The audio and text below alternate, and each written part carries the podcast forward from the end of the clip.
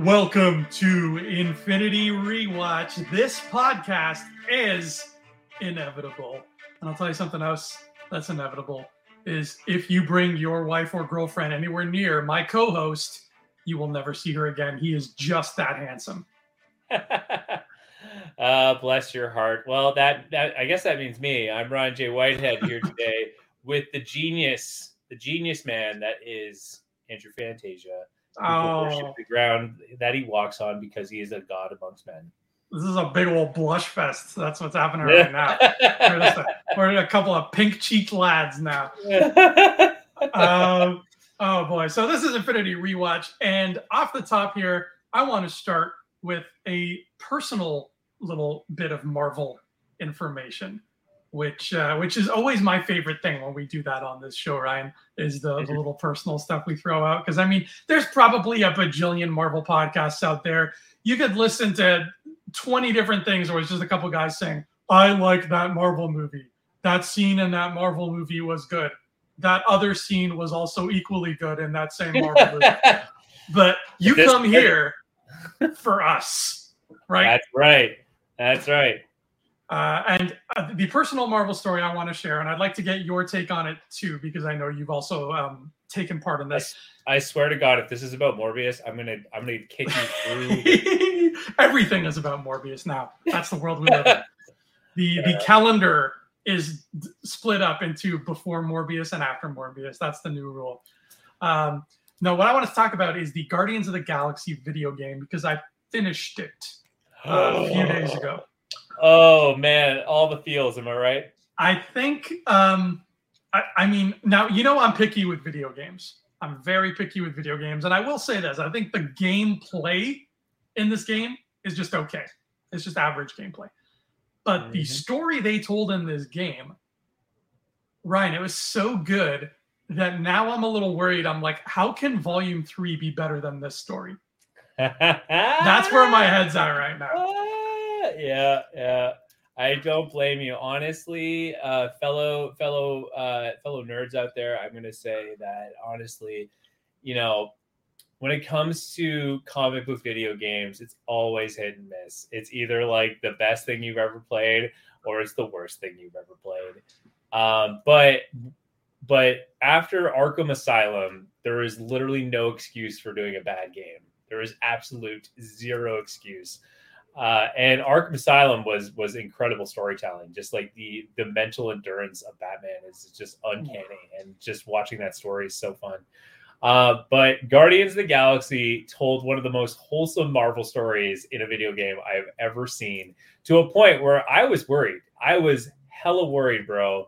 Because here's the here's the thing: as a video game connoisseur like myself, uh, who who can who can thankfully say I, I work in the video game industry.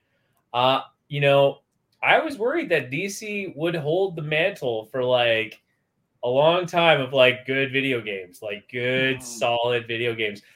Granted, Marvel had Cap Marvel versus Capcom, and those are fun games, but they're not like your typical third person adventure games, right? And it was hard. It was it was a hard run. It was a hard run, but Guardians of the Galaxy renewed my faith that that Marvel knows what they're doing, and they're gonna get they're gonna have some good games. I'm very much looking forward to Rise of the Midnight Suns, uh, or just Midnight Suns. But um, but yes, the Guardians of the Galaxy game. The soundtrack is legit. It's so fun. The the team up mechanic does absolutely really doesn't really do anything other than like give you unlimited special moves for like a short period of time. But the fact that you you give them this roaring speech of motivation that makes Oh. absolutely little to no sense. And then they, they kick off into these hilarious like 80s songs is so good. It's like the best mechanic ever. Those speeches what a perfect way to capture the magic of the guardians. And like all their personalities were 100% flawless like the game nailed it. And Yeah. then you get those huddles where if you do it right everybody's all pumped up and they're like yeah okay quill and then you press the button on that walkman and you go into the fight. And i fought fin fang foom to the tune of uh, wake me up before you go go. And there was nothing else quite like that. It was Yeah. that was a special moment but I, I feel like there were so many moments in that story where I, I just kept thinking to myself, like, what does James Gunn have planned for volume three because there's stuff in here that can put a lot of lesser superhero movies to shame. Uh, in particular, you the way they use the character Cosmo the space dog. Uh, just something about the way they used him, I was like, this feels like it would belong in a Marvel movie. Uh, and I that, that I can totally see that being a case where you and I come back from watching Volume Three and we podcast about it. And we're like, the world is going to fall in love with Cosmo. He's the breakout character of this movie. Except it didn't happen in a movie. It happened in this little game that maybe a few million people played, but definitely doesn't get as many eyeballs as the movies will. So now I'm worried. I'm like, has are they ever are they going to do these little moments as well in the movie? And I have faith in James Gunn, but damn, that game had a lot of great little moments. And Warlock, the way Warlock's personality was, I didn't know he spoke like that because I've never heard him speak. Are they going to do that in the movie too? Is that going to be a thing? Just lots of cool little stuff that made me all the more curious of what's going to happen. Yeah, uh, fun fact in the comics, that's exactly how Adam Warlock talks, and wow. I, I loved Adam Warlock in that game. It's like it's the best representation of him by far to date and he was in Earth's Mightiest Heroes, and they did a pretty good job of that one. And but uh, in the game, they they perfected him, and it is really fun. It is really fun to watch it. I'm glad you finished the game. Uh, it's again, if you're looking for a solid comic book game, you're right. The, I think the gameplay mechanics are fun, but they don't reinvent the wheel. They don't do anything super spectacular. Um, you know, which is okay. I'm okay with that. Yeah. Uh, but the story, oh my god, did they deliver on the story? It is and and if you like some the the main soundtrack, like I'm not talking the 80s songs, but the soundtrack that was made for that game, they actually have it on iTunes, and it is every bit as fun to listen to as it is playing it in the, or listening to in the game. Yeah, they wrote all those um, Star Lord hair metal songs. which oh, it's so, so good. Yeah, wow. so smart. Well, I'm happy for you, man. It is awesome. I'm so glad that you played it yeah, I had a good time with it. I'm, I'm really glad I got to see it. And yeah, for those who have not played it yet, that that's all I'll say is you are in for a story that is as good as a James Gunn Guardians movie. So what are you waiting for? You jerks. Play the game. I don't know why I sound like Jameson there. But in the meantime, you have Miss Marvel episode four to keep you company, and you have these two handsome lads to keep you company as we talk about it because we're not in Jersey anymore, Ryan. We're in Karachi, Pakistan, and mm-hmm. some trouble is a brewing in Karachi. What did you think yes. over, overall off the top here? Overall, just to give you a quick summary, um, a beautiful show. Like, you know, I, I talked to uh, a fellow gentleman. Uh, we actually had a, a really fun, nerdy moment today uh, where I was talking to a fellow gentleman who was walking his dog, and I was walking my dog, Cabbage. He's walking his dog Fife, and Cabbage and Fife, they have a great time together. They're like friends. You can tell they're friends. And I was wearing a new shirt that I got today that I used to work out, so I'm not wearing it right now. But um, I got a Ghost Rider shirt on, and I hmm. was I was I was living my dream. And he looks at my shirt. He's like, "Hey man, it's a nice shirt." And he's like, "It looks like it, it looks or uh, it's like the one I have." And he and he shows me his shirt under his under his hoodie, and it's the the Spider Man comic of Lizard drooling over Spider-Man. Oh, cool. And and then that's that's the moment where we realized how cool we each were and went into the biggest MCU rant. And he was saying he's a bit surprised because honestly, he thought it's an amazing show. And he said a lot of people he talked to, you know, were like, "Oh, I love Falcon and the Winter Soldier. That's like the best one ever." And and you know, it's a shame. I'm an action hero guy myself, and I love action scenes but I'll recognize when it's a good story. And this is a good, solid story about, you know, and I, I told it, I told it to him too, told him about the show and everything. And, um, uh, and I was saying that, uh, I was saying, yeah, this is a, this is a teenage story, man. If imagine growing up today and then reading about Miss Marvel, you would, you would relate, you know, regardless of, yeah, I mean, there are some things that, that the, the young women of today would, would better recognize than we would but still, it's still a beautiful coming of age story that that you're just gonna love. And you know what, Marvel needs to tell these stories. You know, as much as I would love like more just like you know wrestling matches between you know Hulk and whatever. I still enjoy like a good human story, and and that's what this is. And what a beautiful way to dive into this culture. Oh my god, just just totally just totally bewildered by like all this wonderful uh, immersion of culture in in Pakistan and, and talking about the history and everything. It's just Totally. blown away, blown away. I want to watch Uh, this whole series when it's done. I want to sit down with a, with an actual Pakistani person and watch it with them, and have them give me like a pop up video where they pause it and they're like, "Did you know that that thing they're eating tastes delicious? And here's some. Try it." Like I want that experience.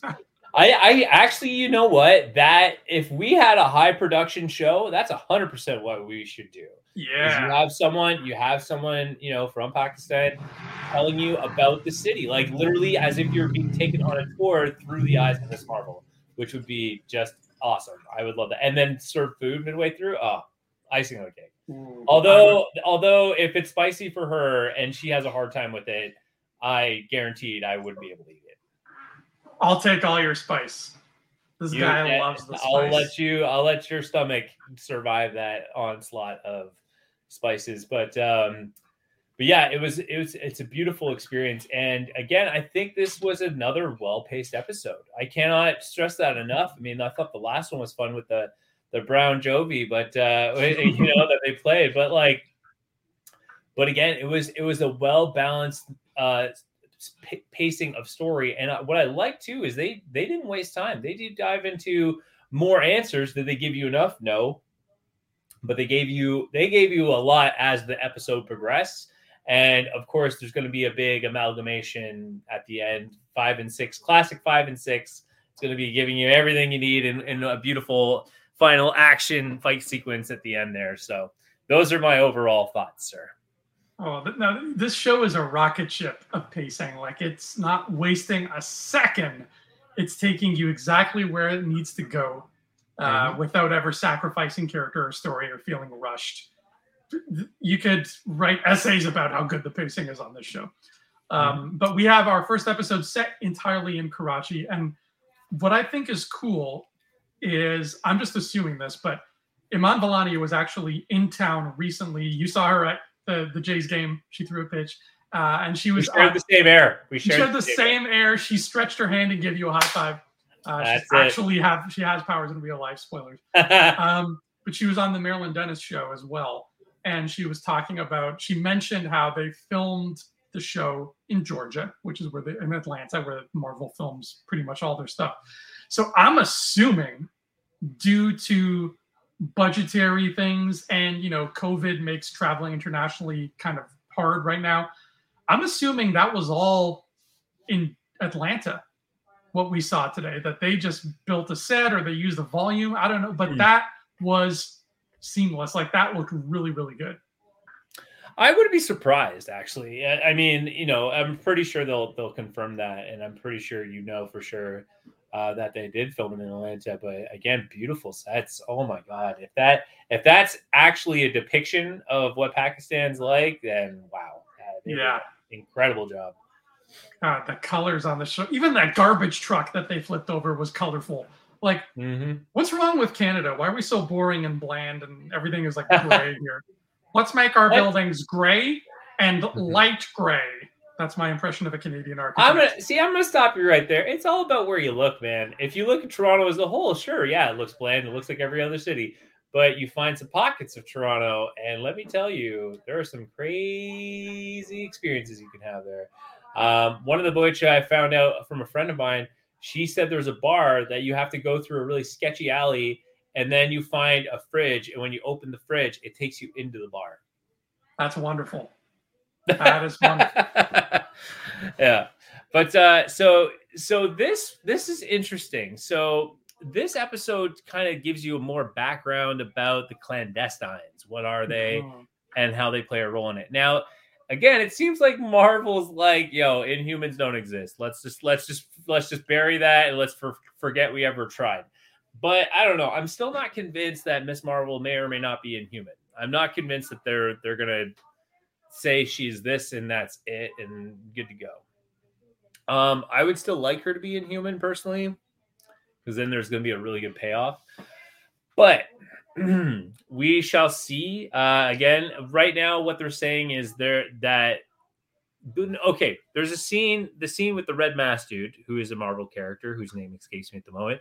And you have to bear in mind, people, although I am a Marvel, uh, although I do consider myself pretty well versed in the area of Marvel, this is new Marvel. Like this is Marvel yeah. I haven't even gotten gotten to yet. Uh, that guy's so, name is the young guy is Kareem, and the mm-hmm. master of the Red Daggers is called Waleed. Mm-hmm. So apparently uh, this group is called the clandestines and at first i kind of overlooked that in, in one of our past episodes i actually kind of overlooked it and kind of tried to relate it all to humans clandestines are actually a group that exists within marvel but they're again they're more recent than than old but they have been around for some time.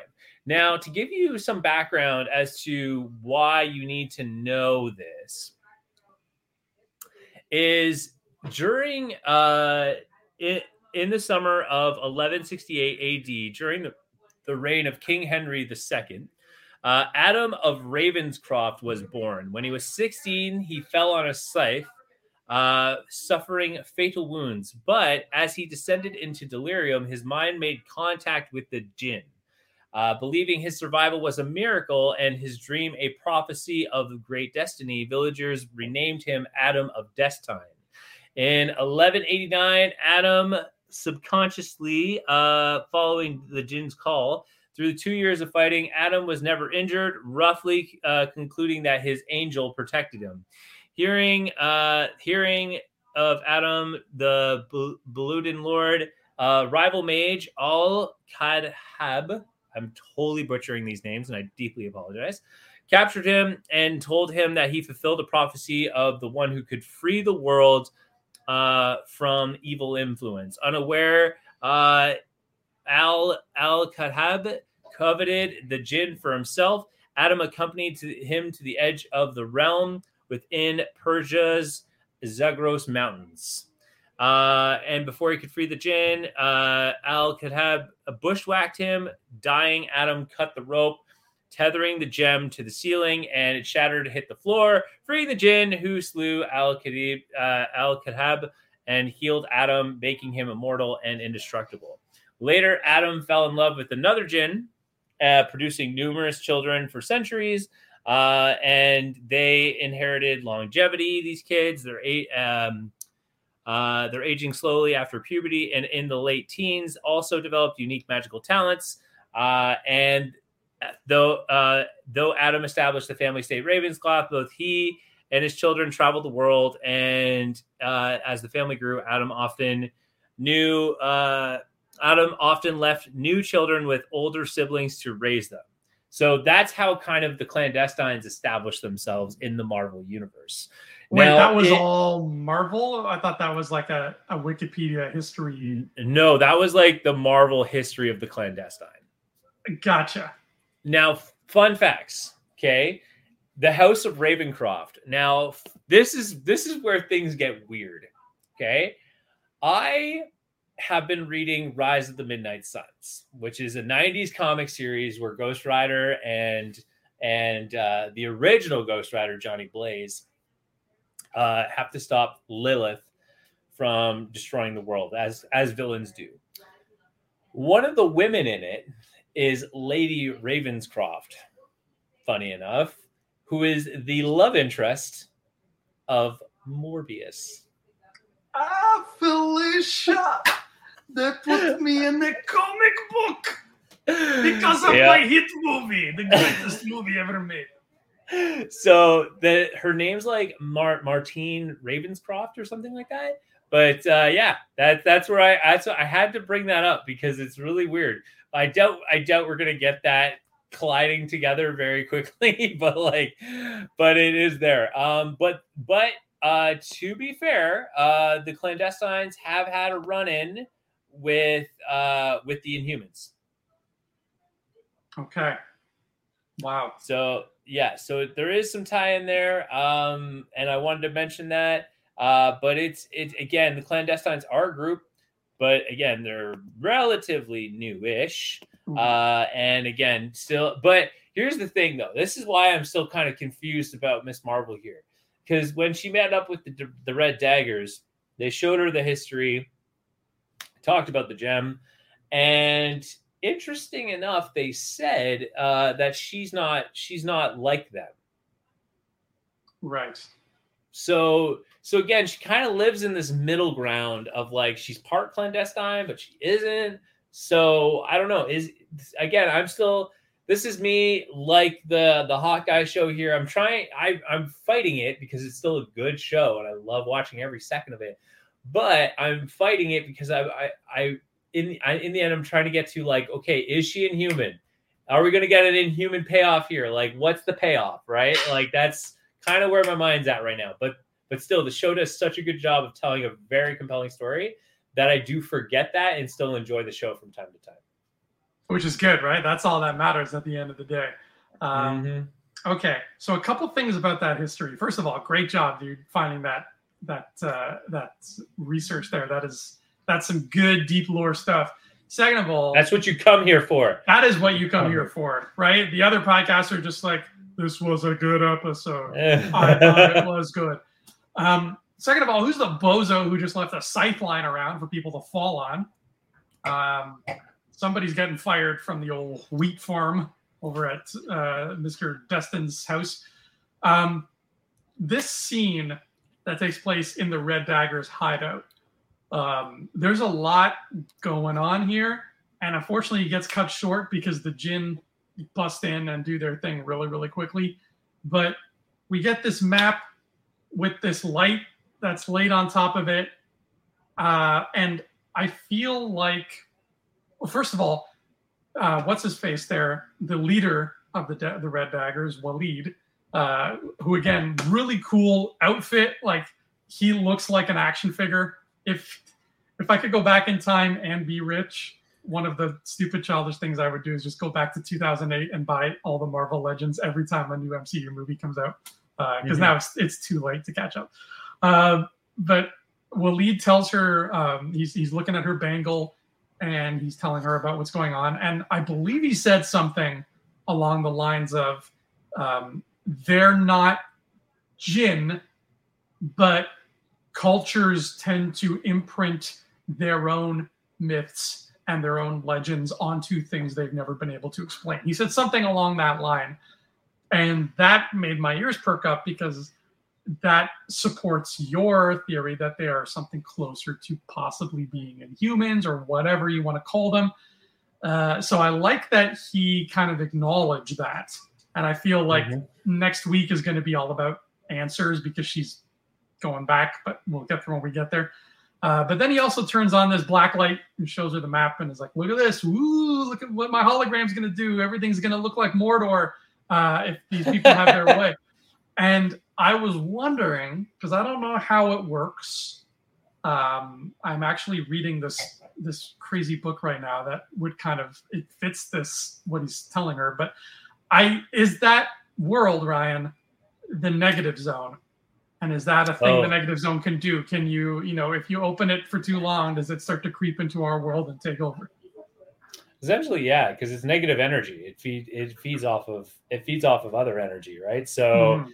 yes, it's very possible it is the negative zone.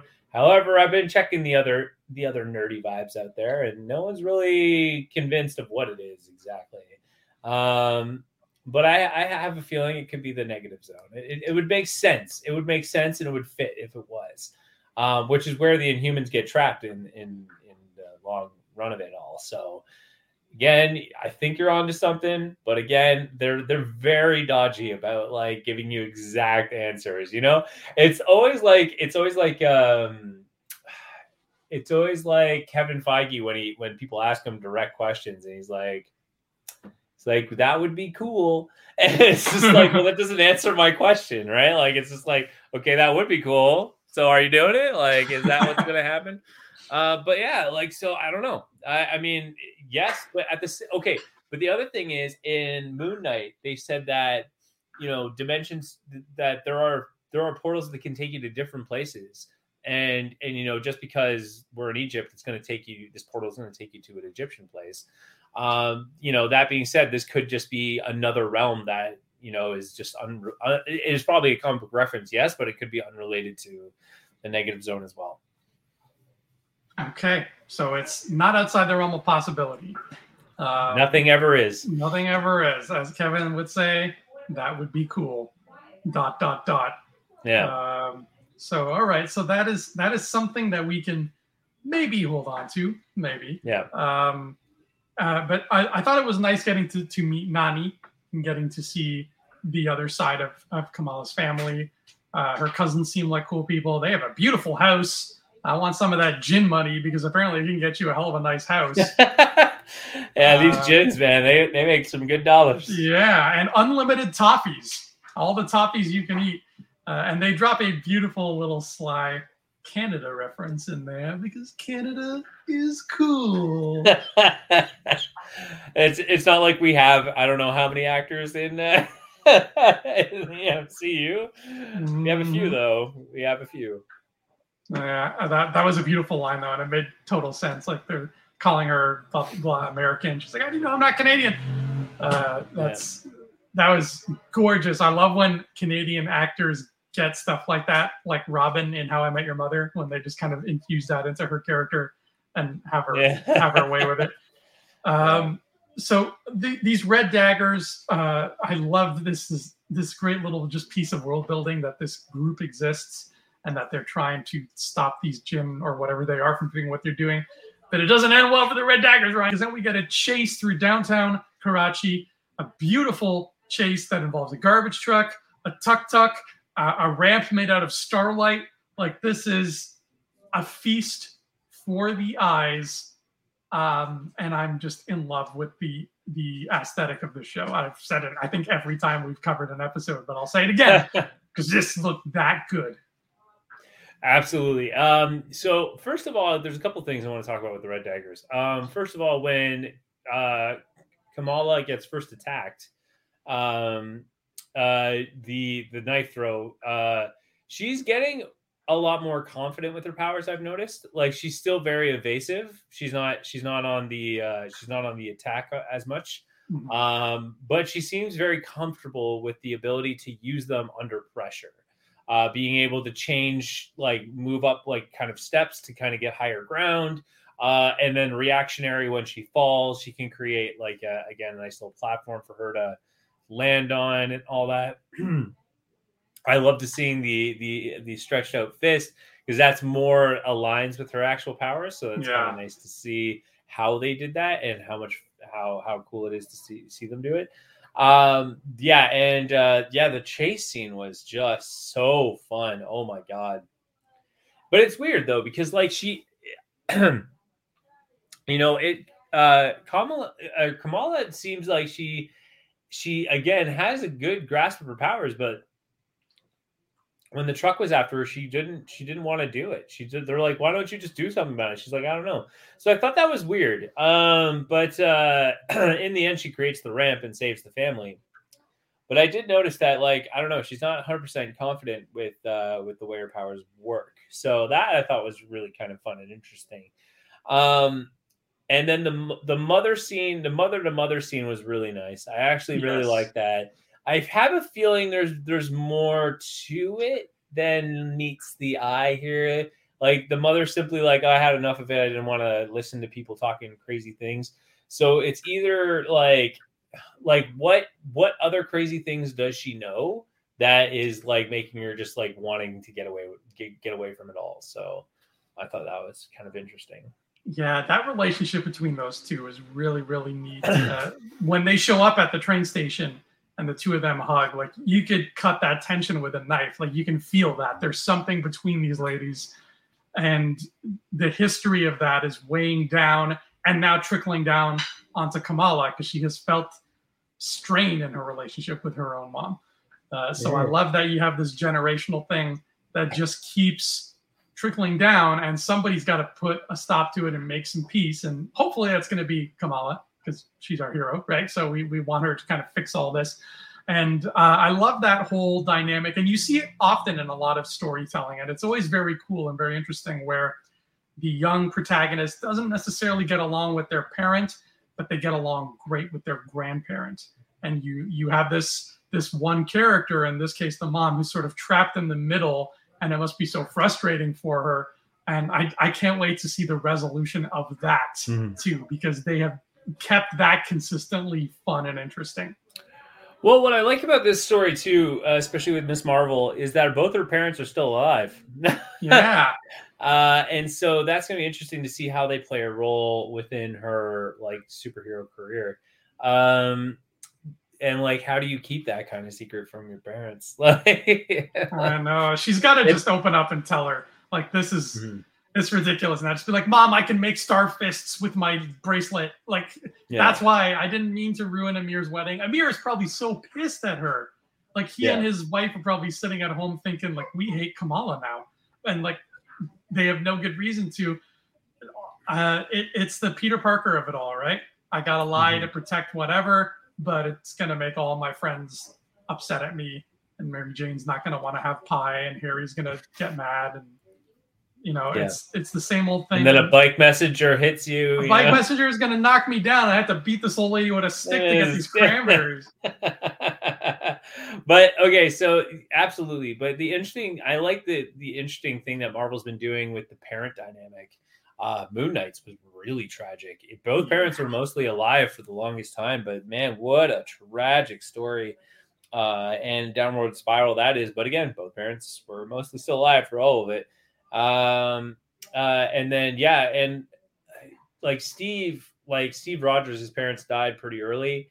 Uh, and so it's we don't really get that kind of story, you know. Like even with um, Iron Man, like his parents do die, so uh, in pretty tragic way as well. So it's nice to see this this dynamic. The parents are very much alive and and, and play a big role in her development. So I'm I that's why I think the the mother story is going to be a really interesting element of it. And I hope it doesn't end here. I hope there is some sort of resolution that we haven't seen yet. That she embraces whatever history there is there, and and and that's because of Kamala, uh, um, or that she just acknowledges that it happened, but she can't accept it, and then just like what what do you do? So I'm curious. I'm curious to where that story is going to play out, but I'm happy that the story is a, a very important part of it.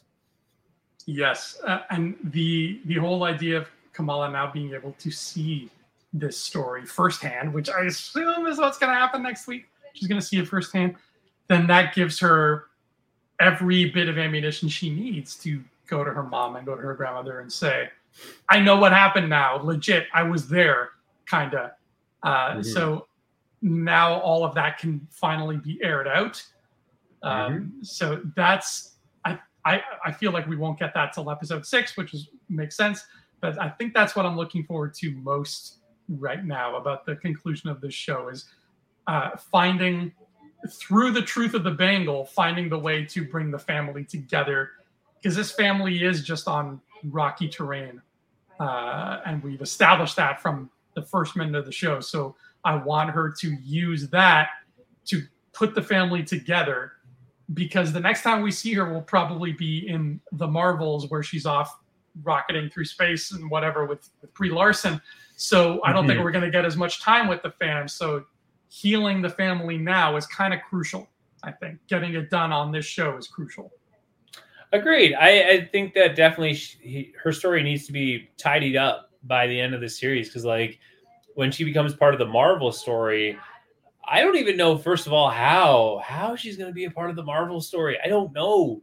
It's like it's so pers. Her story is so personal to her. How is she going to just stumble on Captain Marvel like that? Like it now, which brings a good question. In the end of the series, is she going to catch up with Captain Marvel? At the end of this Marvel- series, I don't think so. no. I think, no, I think there's a lot going on here. I don't think you need to throw Brie at us. Um, I, I think Brie meeting Kamala can be this fun, cute thing we see happen in that movie. Um, who knows? But that's Maybe still it's such a long shot though, because you'd have to convince the audience within a movie, within a movie that not that like yes, you have to have watched, you know, Miss Marvel to understand her character. But Hmm. then but then all of a sudden this kid comes out of nowhere in the movie and then is like introduced to Captain Marvel or like those two stories have to kind of meet in the middle of the movie to kind of be convinced. But still, that's that's a lot of time. Yeah, but I, I think it's doable. It's doable. Like meeting in the middle, like you just said, is probably the best way to do it. Kamala's mm-hmm. going after somebody, right? She's trying to stop a whatever, a villain, whatever. And mm-hmm. Miss uh, and, and Captain Marvel rather is doing the same thing.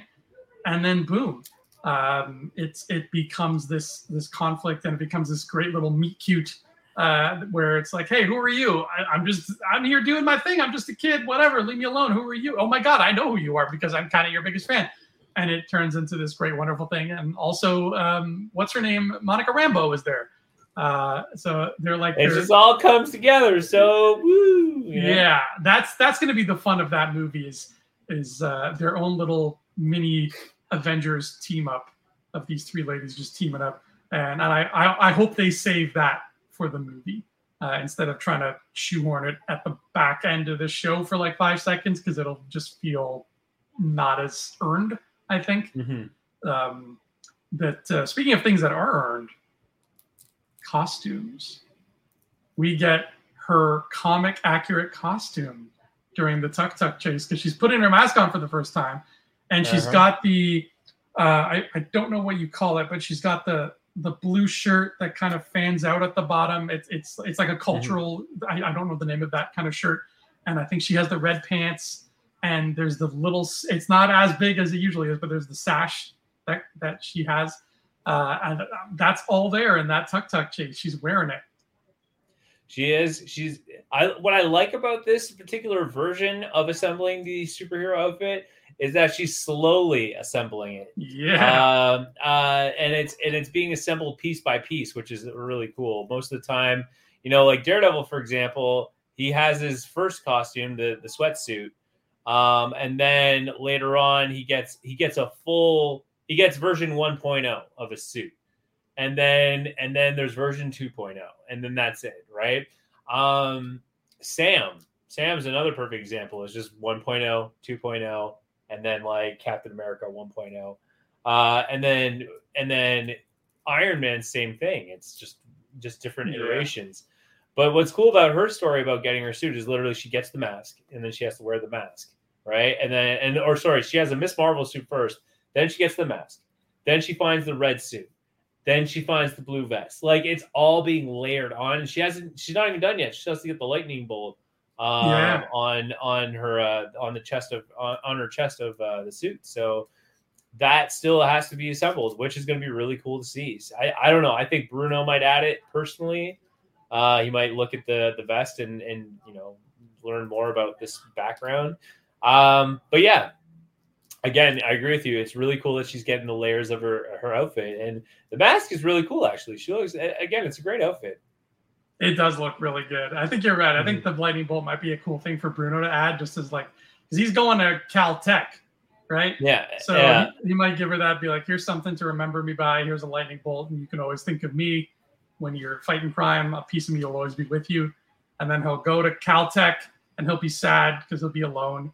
And then he'll walk into his classroom, and there'll be a girl there, be like, "Hey, what's up? I'm Ironheart because I'm also really smart and good at building." uh, they shake hands and they become friends. Um, yeah, the costume thing is really really cool how they're doing it. Marvel's so good at the costumes. That's why I hope if and when they do bring back Daredevil, I hope we get to see the yellow Daredevil suit, yellow and black one. I I would love to see the yellow and black, or, or I would love to see the yellow, the yellow and red. Sorry, the yellow and yes, red yellow one. And red would be really cool. But I want to see the black and red one with the armor. That one would be so cool. like I, I would like where it's all black and just the chest is red with the DD initials. That would be that would be dope. I think but, you'll definitely see that because that feels more like like a, a tactical suit, like what they usually make. So I think the chances of seeing that are pretty high. I really want the I, yellow one though. Yeah, I, I would say the next big superhero outfit that I'm looking forward to seeing is Doctor Doom's. I want to see what Doctor Doom's going to look like. We know he's coming. Like you can tease him all you want, but we know he's coming. So I'm just going to say it right now. I want to know what his costume is going to look like. I was impressed that how they updated the Fantastic Four one, and I'm pretty sure we're going to get a 2.0 soon uh, when we see the Fantastic Four. Uh, obviously, we're not going to see him this year. That's just not going to happen unless yeah. unless Kevin's done a really good job of hiding any production any production things about it. But I doubt we're gonna get the Fantastic Four because they lost. They lost um, uh, Jon Watts. Jon. That's right. Yeah. Yeah.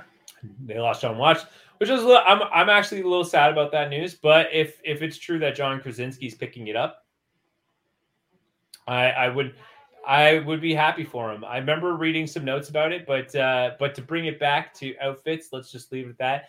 I was really impressed with how they updated the the Fantastic Four outfit for that Yeah. movie. Anyway, I honestly it was really confused how they were going to do it, but it was a really cool. It was a really cool look. It was good. It was simple. It was bright. It was exactly what it needed to be. So, whoever's doing the costume work, they keep it up. They're doing a great job. I'm curious how they're going to pull off Namor because nothing but a green speedo is a little bit silly. Oh, you haven't you haven't seen the Illuminati Namor then, have you? No, I have not. He wears like he wears like a black he wears like black wetsuit pants, um, and and he's got his boots, uh, but he wears like a vest, Oh, okay. Like And just a vest, pure- like like Aladdin. just a vest like Aladdin. And he's like pure muscle, like. Yeah. But uh, yeah, he's a very he's very handsome dude. But yeah, his newer his newer outfit looks really nice as, as opposed to the green speedo. I wonder if we'll get the green speedo. I I might be possible. We might maybe in one or two scenes. From what I heard, the art department, um, when it comes to Atlantis, they took uh, um, influence from I think Mayan cultures and Incan cultures, so it's going to look very uh, Central American in terms of how the Oh. Atlanteans look. So Yeah. we'll see something akin to that, I think, with Namor. That would be cool. I dig Yeah. it. I dig it. Uh, yeah, I mean, it's going to be great. But the good news is, you know, now that we're kind of we've opened this can of worms here, uh, the good news is is that San Diego Comic Con's not too far out, um, and Kevin Feige has reported that he that Marvel will be there with new announcements. So you know, hold on to your butts because uh, I'm sure that's going to be big. But I also know that there's going to be a D23 uh, D23 event this year as well. Yes. So I personally think he's going to do one or two announcements at San Diego. It's going to be mic drop moments, um, or he might even do like here's more here's more movies that we're doing, and then for D23 is here's more Disney Plus that we're doing. So that could be possible as well. Okay. Yeah, I can I can do that. I think I'll I'll add one more prediction to your list there. I think at Comic Con we might not get a release date for Blade, Mhm. but I think he will tell us um, who the villain is in Blade. And maybe who's playing the villain. Ooh, And it's Michael Morbius. Ah! oh God, I hope not. Um, actually, okay, no. Here's the thing. I hope that they do they do bring Michael Morbius because you can do a lot of really cool stories with Michael Morbius. Um, Just not Sony's Michael Morbius. just not Sony's. Yeah, I hope they do their version of Morbius. Uh, like, see, that's the thing though, because I have a feeling as much as you, as much as fans out there will be like, Ryan, Ryan, you know, Sony movies are MCU, right? No, they're not. Spider Man is MCU. What they did was MCU, but no, not not Sony, not Sony movies. You can't convince me that Venom is remotely in the MCU, except for the No Way Home surprise cameo. Speaking of wonderful cameos, we have Isabella here. The beautiful Isabella, you're part of the MCU. I know that for a fact.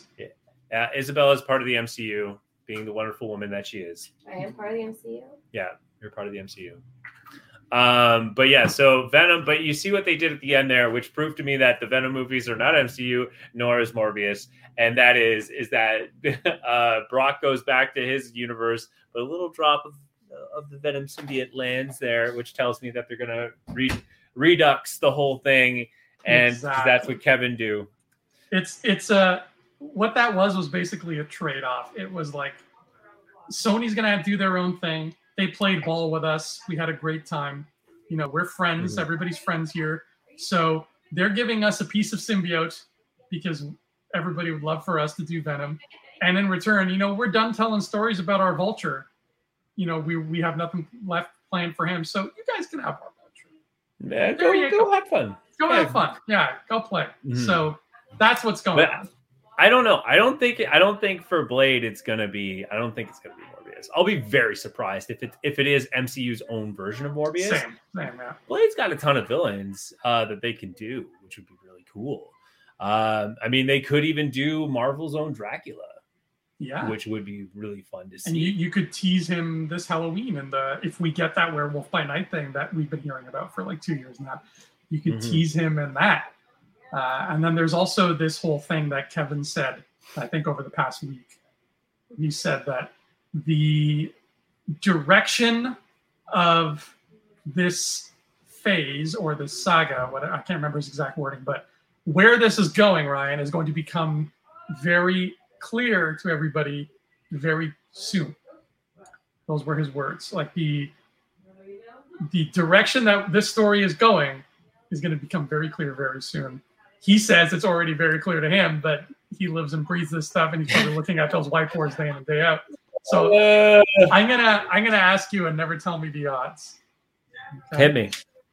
Because at the end of Thor 2, we got a scene one down, five to go, which told us where the saga was going.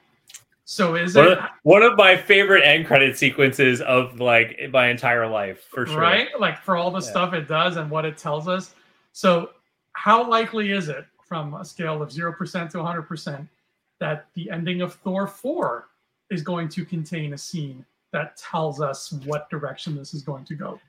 But that's kind of a leading statement though because it already makes me want to say yes. Like it just, I know, it, I know. It, it, there's like the next Marvel movie is not for a while. Like mm-hmm. we, I mean, they, I mean, first of all, let's just talk about this incredible year of Marvel because, like, essentially every month we have something. There's just a small, like, two week break before we get, you know, the next project, and there's like a thing. So, you know, props to you, Marvel. Way to live up to your plan of, you know, uh, you know, Marvel movie, Marvel show on Disney Plus, Marvel movie, Marvel show on Disney Plus so on, so forth, so on, so forth. Props to that. It's been a good year. It's been a good year. It's been a great year. Uh, yeah. Um, but in this particular case, we get uh, we get Thor, and then it's She-Hulk, and then I think there's a month break before we get Black Panther. Right. Black Panther's towards the end of November. Oh, so then it's like a two month break. Unless we're getting that Halloween special, which is still not 100%. Hmm.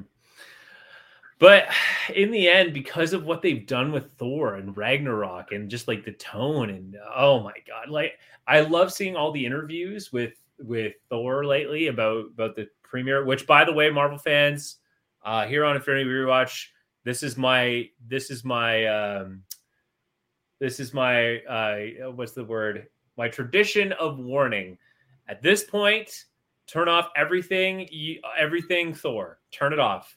You're Is there already spoilers? Now. There's no spoilers yet, but there's been a ton of clips. There's been a ton of stuff. So just in order to avoid anything, stop watching anything on Thor until the movie comes out and you watch it, or yeah. until, unless you want to watch a show and be spoiled right away, which is totally fine. Um, but the I would say the odds are perfect for Thor to kind of because Thor Thor is actually a good focal point of like just the cosmos in general. So if you were going to do a story, why not? You know what I mean? I mean, think about it too.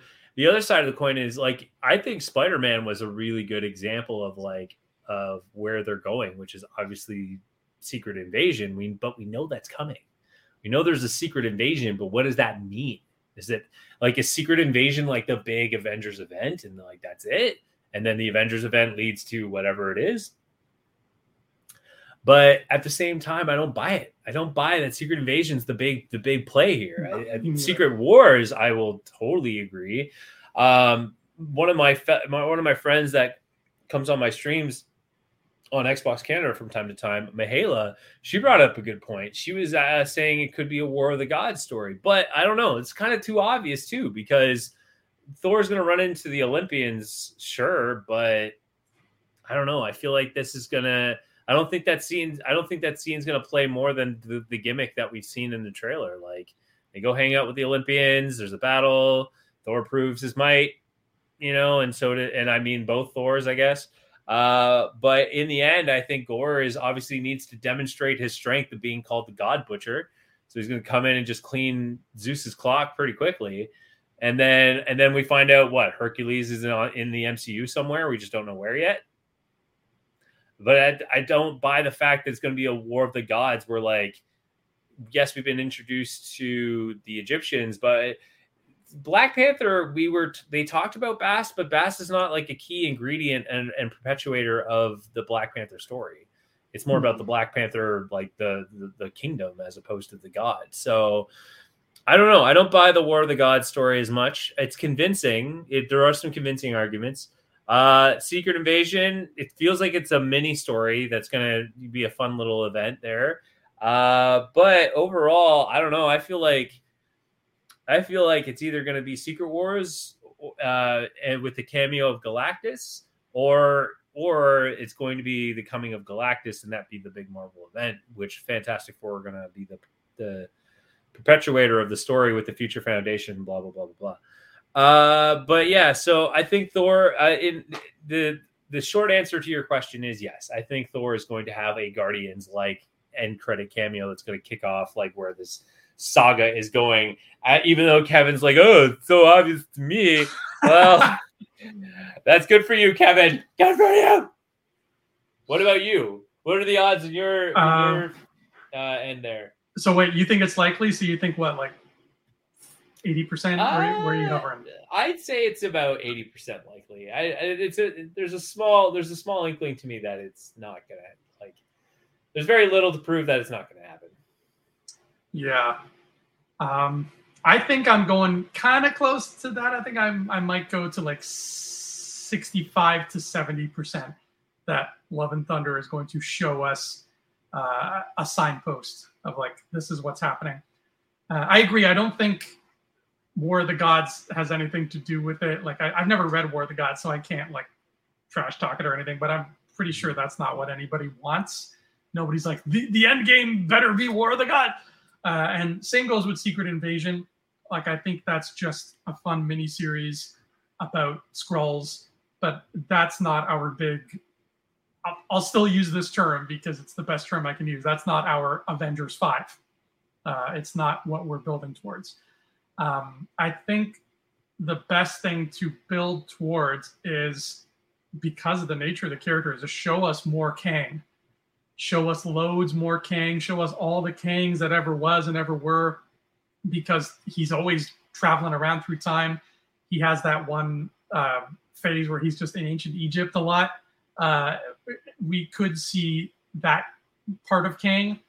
Um, if Gorr goes around killing some Egyptian gods, I don't know, but there's so much to there's so much ground to lay before we get to the confrontation with Kang that that feels like the smartest choice is to put him in there. Like, look at this guy, he time travels a bunch, so he's everywhere and every when all at once. So he's going to pop up all over the place mm-hmm. um, and get us excited for him because they got us excited for Thanos. They revealed him and then they showed us his, he had like a Palpatine kind of role in Guardians.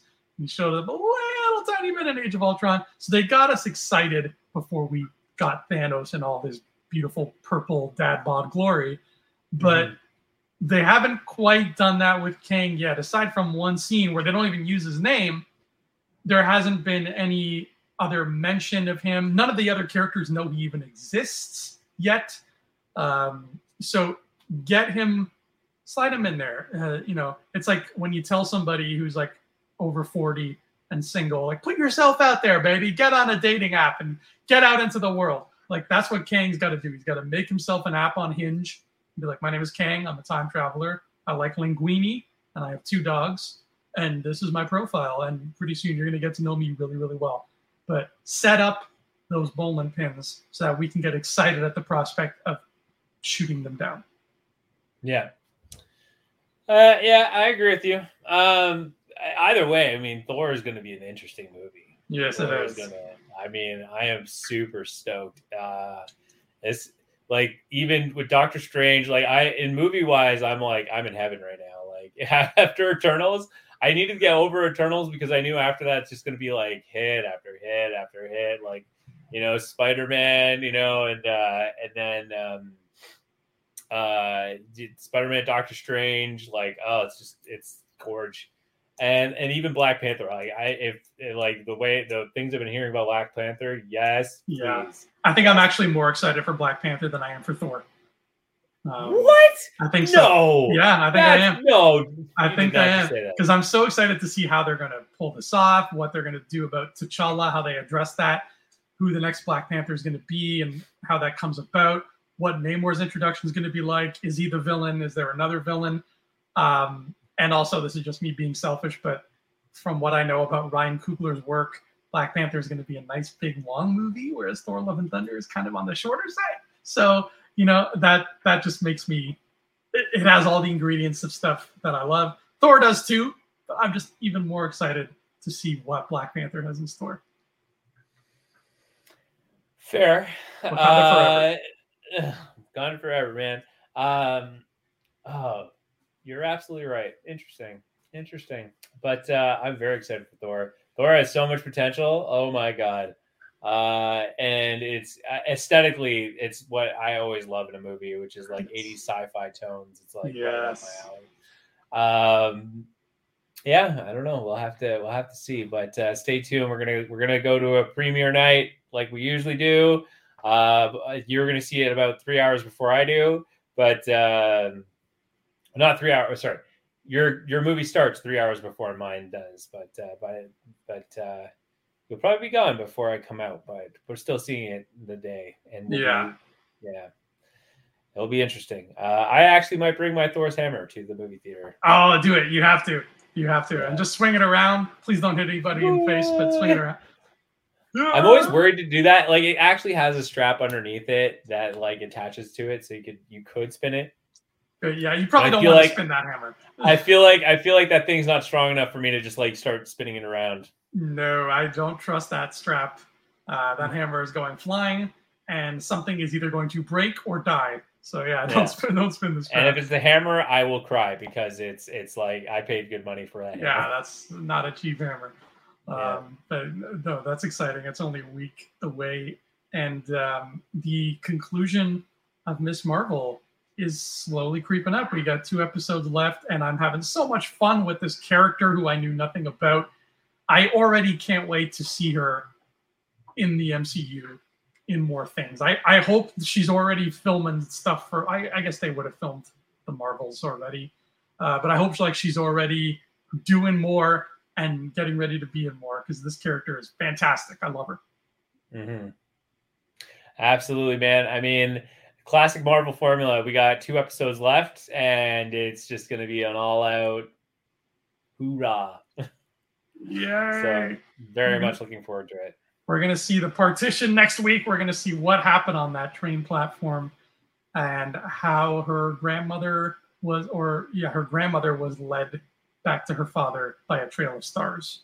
Right? It was yeah. not. It wasn't the great grandmother. We're going to learn about that great grandmother too. Uh, this is exciting. And then uh, again, when they overlap, right, a back to back, we're going to get Miss Marvel, and then the next day is Thor: Love and Thunder. Yes. Thunder. Oh boy! All right, Ryan, where can people find you when you are not loving and thundering in Karachi? uh, you can always find me on twitch.tv forward slash Xbox Canada, where I do my live streams. Tomorrow I'm going to be, uh, as of this recording, tomorrow I'll be uh, probably live streaming the Overwatch 2 beta, which I'm pretty excited about. Um, and then uh, you can find me on YouTube forward slash expert zone, uh, where you can see all my content for Microsoft, where I pump out crazy fun videos. Uh, got a really cool video series coming up, which we're pretty uh, pretty excited about. So make sure you check out there. And then, of course, you can find me on probably I'll leave it at Twitter for now, but you can find me on Twitter at Crusader Online. But if you want to check out just fun personal stuff that I that I upload once in the blue moon on Instagram, it's at Ryan J Whitehead. He Where can the good Instagram. people find you? Uh, Ryan says Instagram, but he means OnlyFans. That's where you can ah, his, his cool personal stuff. That's uh, where I show off my feet. Ooh, all feet all the time. You get nine toes for free. If you want to see the tenth one, though, you got to buy the premium package. you can find me on the Twitter and the Instagram uh, at Andrew Fantasia. Um, oh, and uh, you just reminded me when you were talking about your live stream there. I found an indie game that I played that you should definitely check out if you haven't played it yet. Uh, it's called What Remains of Edith Finch. Oh And yes, I it only played takes you play. Isn't it beautiful? Beautifully, beautifully disturbing at times, but yes, Yes, very disturbing. Uh, not a horror, but just very disturbing, and it gets under your skin. it's a Uh, mental journey. It's a mental yes. journey. is what it is. Uh, I recommend that to anybody out there who's got two hours to kill because it's a very short game. Um, yeah, you can find me on Twitter and Instagram, and you can find me on my Andrew Fantasia YouTube channel. Uh, right now, I am there talking about Westworld Westworld. season four because it just started. Season four. It's so exciting. Every two years, we have to wait for these HBO shows, but God, they are worth the wait. Uh, and all the robots are revolting. Did you watch Westworld season four yet? Uh, Isabel and I are very excited, very excited, but we're waiting to for the shows to add up a little bit so we can binge it. Ooh. Fun fact: We're actually watching Star Wars: The Original Trilogy right now. Yay! We're on Return of the we're on Return of the Yeti. Okay, there's a spoiler in this movie. You ready? Jabba the Hutt is overweight. What? Mhm. No. You keep hearing his name and you don't see him and you think he's a big scary man and he is, but he's also overweight. Spoilers. I'm, I'm gonna post that in Reddit. Yeah, Jabba the Baba. Oh boy. Well, that has been Infinity Rewatch or Jabba Rewatch, as we have just renamed it. That's it. It's just all Jabba now from here on in. Maybe we'll talk about Miss Marvel next week. Uh, But if you want to catch Star Wars stuff, this channel does do Star Wars stuff. oh hell yeah, we do. Rebel Scum Podcast does all kinds of Star Wars stuff. I just picked up the new Star Wars book actually, Ryan, which is so far, it's what more Star Wars books should be, because the main characters are Luke, Lando, and Rey's mother and father. It, it's finally, it's finally, finally the story is being told. So I'm only uh, about like 80 pages in, but so far, good stuff. Real Sweet. good stuff. Yeah. So Sweet. maybe on the Rebel Scum podcast channel, I'll have some kind of review up for that as well when I finish it. Don't rush me. I'm taking my sweet time and enjoying the book, though. I hear you, Chris, rushing me there. Chris in, in Montana, don't rush me, okay? Just chill. I'll finish the book when I want to. Uh, but until then, I hope you, Chris in Montana, and you, Ryan J. Whitehead, and you, Michael Morbius, have a miss marvelous day.